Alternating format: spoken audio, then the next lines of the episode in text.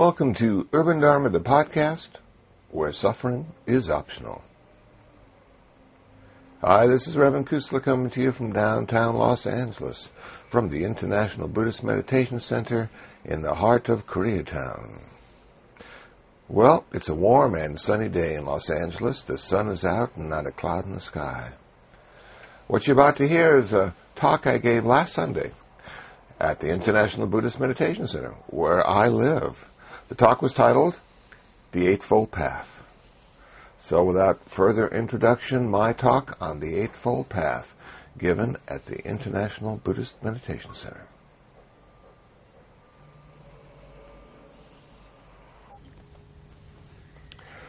So the talk today is going to be on the Eightfold Path. Uh, this is the journey every Buddhist takes. Mahayana, Vajrayana, Theravada. The Eightfold Path is part of the um, Four Noble Truths. The first truth is, just to remind everyone, that life is very difficult. We're born, we get sick, we get old, and we die. Um, and if that's not bad enough, there are a lot of things in this world that we don't like, and a lot of people in this world we don't like, and a lot of places in this world we don't want to be in. And we are around those people, around those things, and in those places far too often. And if that's not bad enough, the stuff we really like, cherish, love, and want to hold on to will be taken away from us. And the culprit is impermanence and change. So being born a human being is a difficult proposition. We don't look at it as God's creation. We look at it as the result of past karma.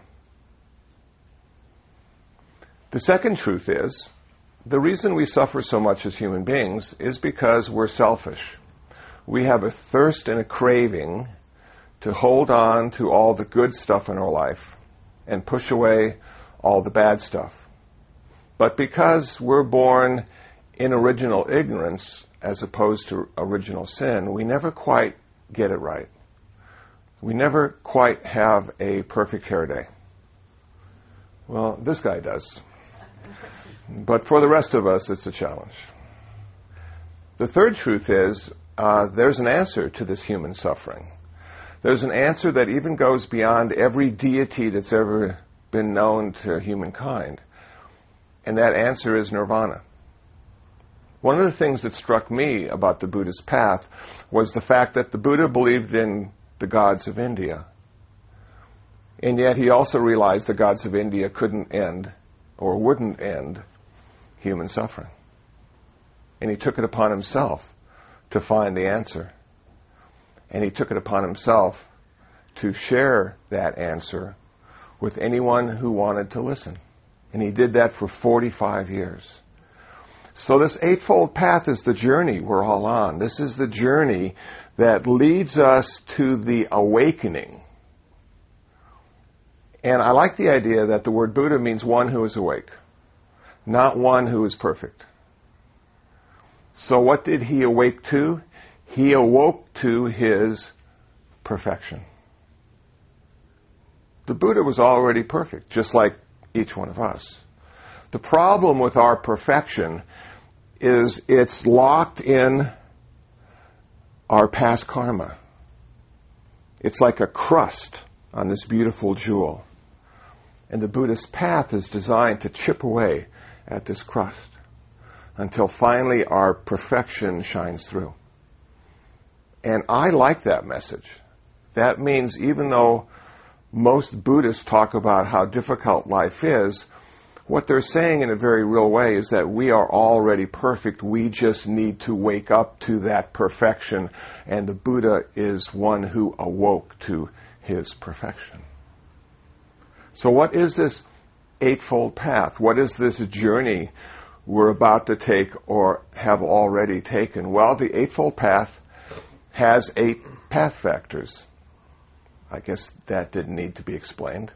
The eight path factors are right view, right intention, right speech, right action, right livelihood, right effort, right mindfulness, and right concentration. We can take those eight path factors and put them into three categories personal discipline, mental purification, and wisdom. In the first category of personal discipline, we find three path factors right speech, right action, and right livelihood. What I came to understand about the Eightfold Path was this it's really designed to change our karma. Karma is everything we think. Karma is everything we say. Karma is everything we do. The first part of the Eightfold Path, personal discipline, deals with our speech karma and our action karma. So, what do we need to become aware of when we speak? We need to become aware of the fact that we may be speaking unskillfully and creating consequences in our future. The Buddha said, try not to speak in a harsh way, in a false way, in a malicious way. Try not to get involved with idle chatter or gossip. Those four kinds of speech lead to more suffering in the world. Those four kinds of speech could then be classified as unskillful because they don't lead to less suffering. The Buddha said there are three kinds of action that seem to lead to more suffering rather than less. They are taking a life, taking what is not given, and sexual misconduct. Taking a life is probably obvious to all of us that if we take another's life, especially a human life, we're preventing them from achieving their full perfection in this lifetime.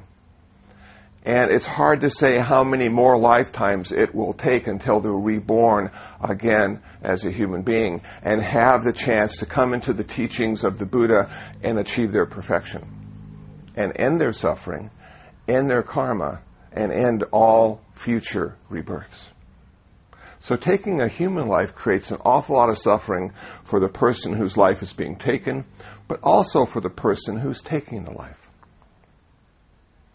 But we can go even further than that and say every creature on this earth, for whatever reason, doesn't want to leave. And you would think if they were logical, if those cockroaches knew what we knew, they'd probably all commit suicide. Why would they want to live? And yet, if you happen upon a cockroach in a dimly lit kitchen, they run because they know you're about to take their life. So we can start with human beings and say, today I am not going to take any human life and walk out this zendo door and most of us will succeed. And when we get really good at not taking a human life, we can then say, I'm going to challenge myself today to not kill any lions and tigers and bears. And most of us can walk out that front door and succeed at that as well. But the real challenge arises when we say to ourselves, today I'm not killing any ants, flies, or mosquitoes. And how difficult is that? Taking what is not given is important in a consumer culture like ours because we all think we own the stuff we use. And we don't. We're simply using the stuff we think we own. But if somebody takes the stuff we think we own and are really just using, it causes us to feel uncomfortable. It causes us to feel that our boundaries uh, have been violated that someone doesn't appreciate the fact that we own it and they don't. Now, to give you a real life example, a few months ago, I found myself at El Pollo Loco on the corner. It was a hot day. I had been putting off my lunch until later in the afternoon. I had a few things I wanted to finish, and I was hungry. So I decided on the two piece meal with flour tortillas. And I took my tray to the table and I started to eat my meal, and, and I, I realized I had been so thirsty I had already drunk the glass of Coke that I had started with, and I went back to refill. And when I came back to the table, my chicken breast was missing. And I was really sort of confused. Who would take food off a person's plate in a restaurant? And then I happened to glance at the door, and there was a homeless fellow, and I saw in his right hand my chicken breast. And now he's making his way across the asphalt parking lot. And I wasn't sure what I needed to do because I was angry and I was hungry. Should I confront him? Should I curse him? Should I take my chicken breast back? After all, I did have the receipt. Well, I opened the door and I yelled, You can have it. It's yours. I'm giving it to you. Enjoy it. He didn't even turn back to say thank you. He just kept walking. But what I noticed in that moment of generosity was the fact that it brought me back into balance. I was able to accept the fact now that my chicken breast was gone, not because I was violated, not because it was stolen from me, but because I gave it away. I was practicing generosity after the fact. Ownership can be very difficult to deal with. If you look at all the things you think you own and say to yourself, I'm so lucky I get to use all of this, the burden is lifted. Sexual misconduct is a difficult topic in Los Angeles because in Los Angeles everything is okay. We have certain segments of our population that are engaged in this activity or that activity and isn't life wonderful that we can do anything we want? We are liberated. It is 2007 after all. But what did the Buddha say? In Bhikkhu Bodhi's book, The Eightfold Path, which is available on Urban Dharma as a free download, buddhabooks.info. He says it this way. He says there are four kinds of sexual misconduct we need to avoid if we want to live a Buddhist life. We need to avoid having sex with people who are married. That creates a lot of suffering in community. We need to avoid having sex with people who are engaged.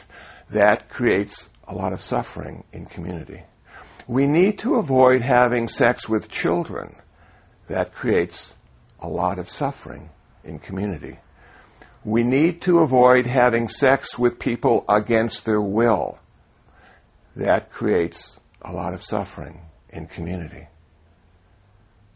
That's pretty much what the Buddha told lay people. Those were the boundaries he gave them. If you wanted to express yourself sexually, try to live within those boundaries, and harmony will be created in community. Right livelihood is a difficult call for some Buddhists because they think simplicity is the ideal, and I would have to say they are absolutely correct. Having a simple life leads to peace. But as a wise person once said, it's much easier to be nobody after you've been somebody. I was giving a talk at USC, and there were a few business majors in the audience. And one young man who had been a Buddhist his whole life stood up and said, Reverend Kusala, is it okay to make a lot of money if you're a Buddhist? And I said, Oh, yes. Think how much more money you can give away. That made his parents very happy, I'm sure. So we start our Buddhist path by watching what we say and watching what we do, trying to redefine our karma at a speech level and an action level. And now we come to the most interesting part of the Eightfold Path for some people, and that is meditation, mental purification. There are three path factors in that category. They are right effort, right mindfulness, and right concentration. When the Buddha talked about right effort, he wasn't talking about physical activity. He was talking about mental activity. He was talking about the awareness needed to start a meditation practice. He said prevent unskillful thoughts from arising. He said abandon unskillful thoughts that have already arisen. He said develop skillful thoughts that have not yet arisen. He said, maintain skillful thoughts that are already there. As a Buddhist, we need to define skillful and unskillful. An unskillful thought would be one that's rooted in lust, greed, hatred, and delusion. A skillful thought would be one that's rooted in love, generosity, compassion, and wisdom. When we start to practice right effort, we simply become aware of our thoughts and categorize them in these eight general categories skillful, unskillful, lust or love, greed or generosity, anger or compassion wisdom or delusion. Now, just the other day, I found myself at Trader Joe's in West LA. I went in to get a few things, but I found their cookie shelf. A variety of cookies, packaged nicely and appealingly. My desires arose. I couldn't figure out whether I should get two or three packages. After all, I had a long week ahead of me. And when I reflected on that thought, I realized it was based in greed. That I was actually going to thinking about buying three packages of cookies just for myself and a half gallon of milk. And I'd go into sugar ecstasy every evening. if that thought had been rooted in generosity, I'd say I'm buying two, one for me and one for you. So I became aware of greed rather than generosity. I ended up buying one package of cookies. But it's not that far away, I can always go back.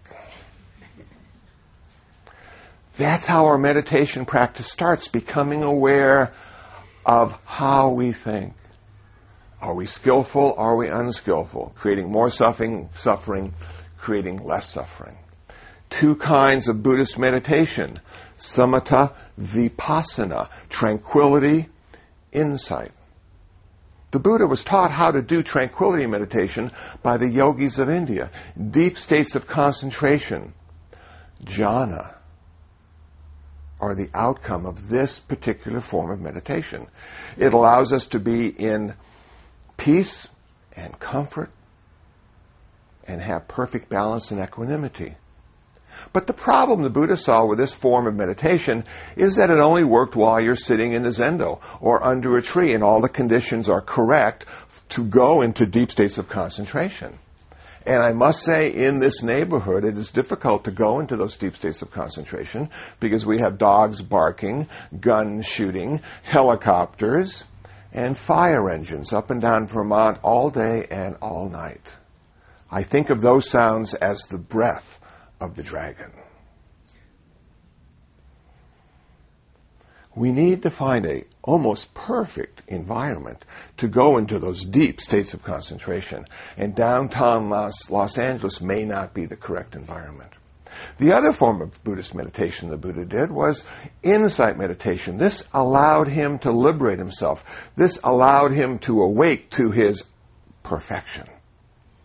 He never had to suffer again. He ended his karma. He never had to be reborn again. Insight meditation is what he did up to his nirvana. But interestingly enough, I think he continued to practice jhanic meditation, concentration meditation, until his last breath.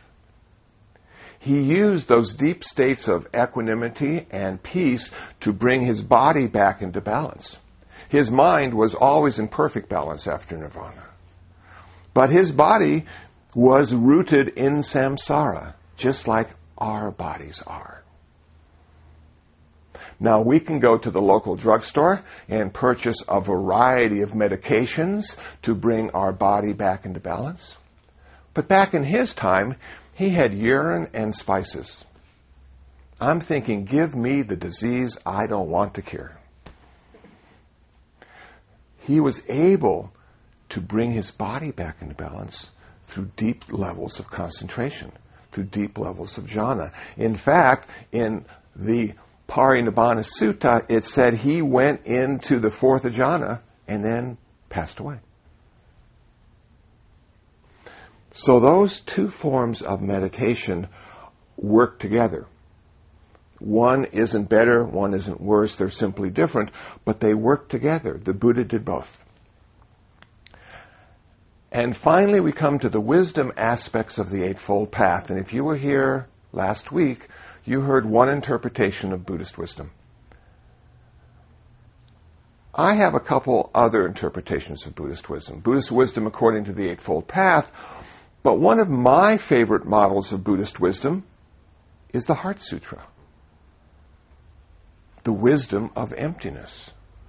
What a profound document that is. And how short and easy to memorize and it, it has the entire wisdom category located in its heart, which I suppose is why they call it the Heart Sutra. But the wisdom of the Eightfold Path is a bit different. The wisdom of the Eightfold Path is the fruition of the first six path factors. When you have walked and journeyed and practiced and used those six path factors, the wisdom aspects arise. Right view and right intention are the two path factors in the wisdom category. Right view is understanding the Four Noble Truths at a relative and ultimate level. It's understanding the Four Noble Truths at an intellectual level and a heart level, at a mundane level and a supramundane level. No faith required here. You have confidence. You have proved to yourself that the Eightfold Path and the teachings of the Buddha are true. They become true to you. And finally, we have right intention.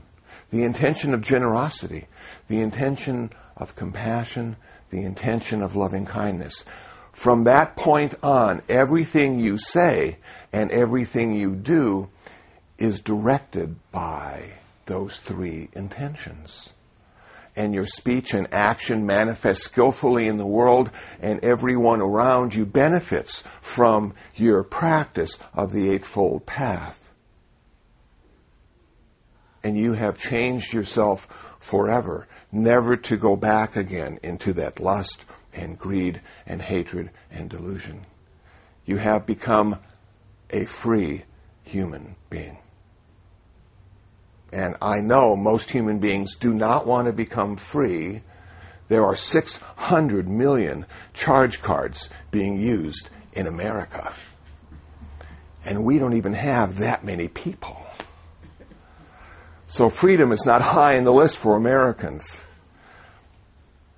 But if you're a Buddhist, it's the end result.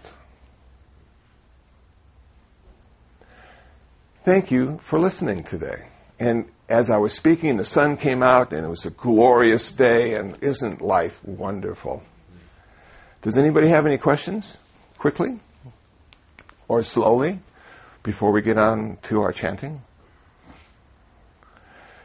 It all, yes, yes. Um, what, what type of practice would be considered insight meditation? Okay, good question. What kind of practice would be considered insight meditation? Mindfulness of the body, mindfulness of sensations, mindfulness of the mind, mindfulness of mental objects. Those are the four kinds of insight practice or mindfulness meditation found in that category. They are designed to lead us to the three aspects of Buddhist wisdom found in insight meditation. Those three aspects are suffering, unsatisfactoriness, impermanence, change and flux, and not self. Through insight meditation, you come to a direct realization of the unsatisfactoriness of your life because of the change and flux in your life. And you also come to the realization that you are not the person you think you are. That in fact, when you look deeply and carefully, you find process rather than event. Did that help? Okay, thanks. Any, do you have a question? No? Okay. Anybody else? Good. Well, thank you. Thanks for listening. Well, that's it. That was my talk on the Eightfold Path, given at the International Buddhist Meditation Center at the Sunday service. Hope you found it interesting. Hope you found it useful. If you'd like to know more about me, please visit kusala.info, K-U-S-A-L-A dot info. If you'd like to know more about the International Buddhist Meditation Center, please visit ibmc.info, ibmc.info. If you'd like to hear more podcasts or talks that I've given, please visit dharmatalks.info. That's dharmatalks.info. If you'd like to download some free ebooks on Buddhism, please visit buddhabooks.info. That's buddhabooks.info. And last but not least, if you'd like to email me, my email address is kusala at urbandharma.org. And I'll get back with you just as soon as I can. Well, until the next time, until the next podcast, be happy, be peaceful, and most of all, be free from suffering.